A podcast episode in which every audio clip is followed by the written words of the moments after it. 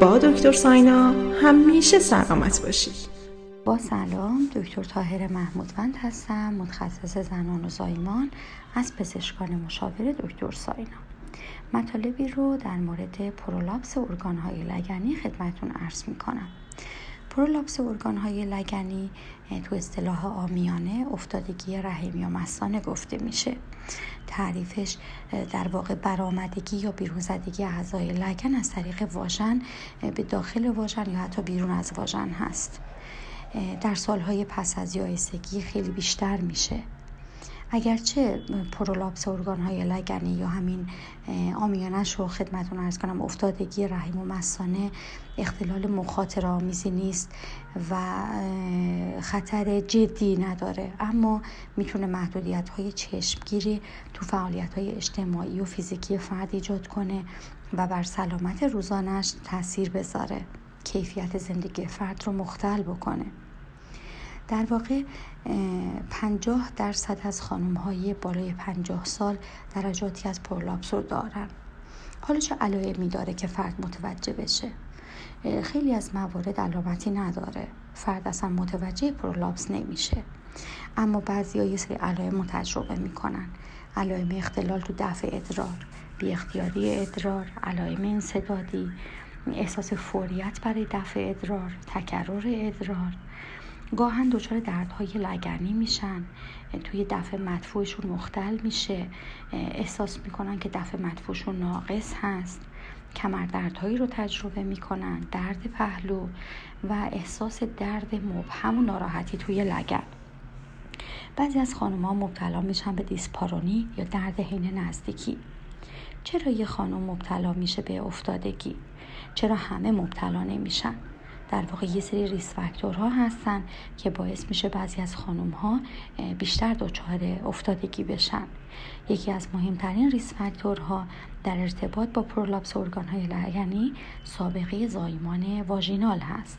در واقع با هر زایمان واژینال یا به عبارتی با هر زایمان طبیعی احتمال افتادگی بیشتر میشه. اما این به این معنی نیست که هر خانومی که زایمان طبیعی داشته باشه افتادگی می‌گیره و اگر زایمان طبیعی نداشته باشه افتادگی نداره. در واقع افتادگی لگن افتادگی رحم و مسانه چند عاملی هست. شایدترین عاملی که افتادگی رحم و مسانه ایجاد می‌کنه سن هست.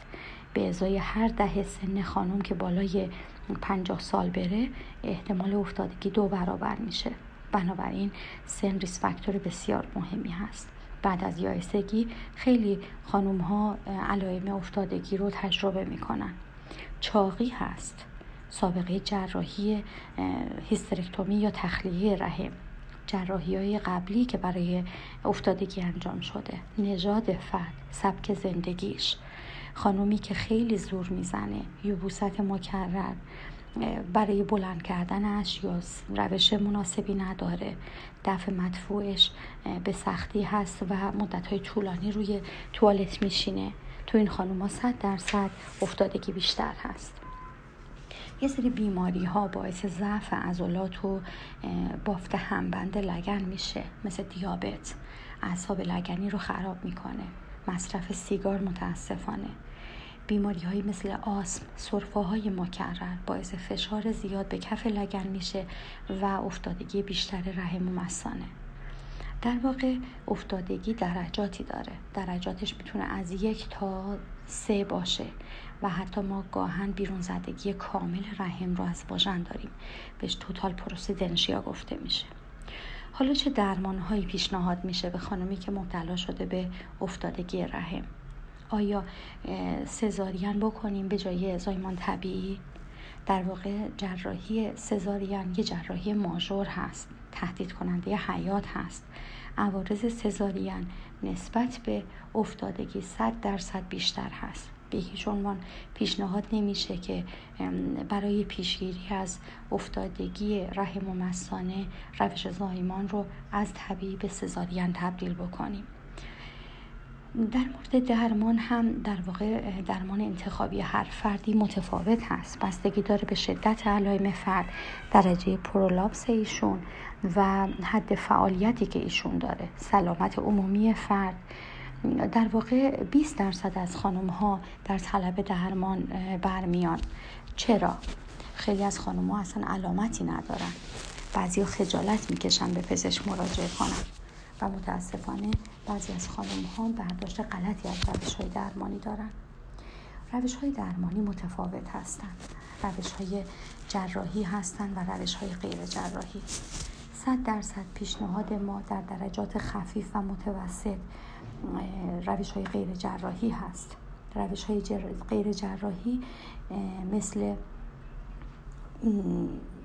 اعمال محافظه کارانه تغییر شیوه زندگی کاهش وزن سیگارش رو قطع کنه درمان سرفه یوبوستش رو حل بکنه مدت های طولانی رو توالت نشینه. برای بلند کردن اشیا و اجسام تکنیک مناسب به کار ببره. در وحله دوم ورزش های عضلات کف لگن هست. تاپ لیستشون ورزش کگل روزی سه بار خانم عضلات کف لگن رو سفت کنه تا ده بشماره رها کنه. خیلی کمک می‌کنه به بازسازی بافت همبند و عضلانی. در نهایت روش غیر جراحی دیگه ای که توصیه میشه وسایل مکانیکی مثل پساری هست.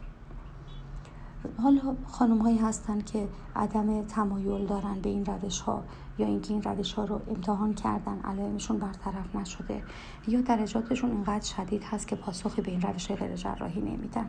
اینا رو می‌تونیم کاندید جراحی بکنیم. قضاوت برای جراحی در واقع بستگی داره به شرح حال فرد شکایتش. آیا این افتادگی هر چند شدید؟ آیا اذیتش می‌کنه؟ اگر علامتی نداره نیاز به جراحی نداره. بنابراین بر اساس شکایت فرد معاینه فرد ما ندرتا پرولاپس های خیلی شدیدی رو هم داریم که فرد شکایتی نداره ما هم به ندرت کاندید جراحی می‌کنیم. پس در خاتمه بحثم یه سری روش های پیشگیری رو مطرح کردم. اولا اینکه سزارین رو به جای زایمان طبیعی بذاریم کار صد درصد اشتباهی هست. به جای این کار می‌تونیم تغذیه صحیح رو داشته باشیم. مصرف میوه سبزیجات زیاد باعث میشه که بافت همبند لگن قوی تر باشه. lifestyle مون رو درست کنیم. مصرف سیگار رو قطع بکنیم. و سعی کنیم برای بلند کردن اشیا و اجسام تکنیک های مناسب رو به کار ببریم. وزنمون رو کم کنیم. در نهایت ورزش کگل صد درصد یه ورزش سبک هست.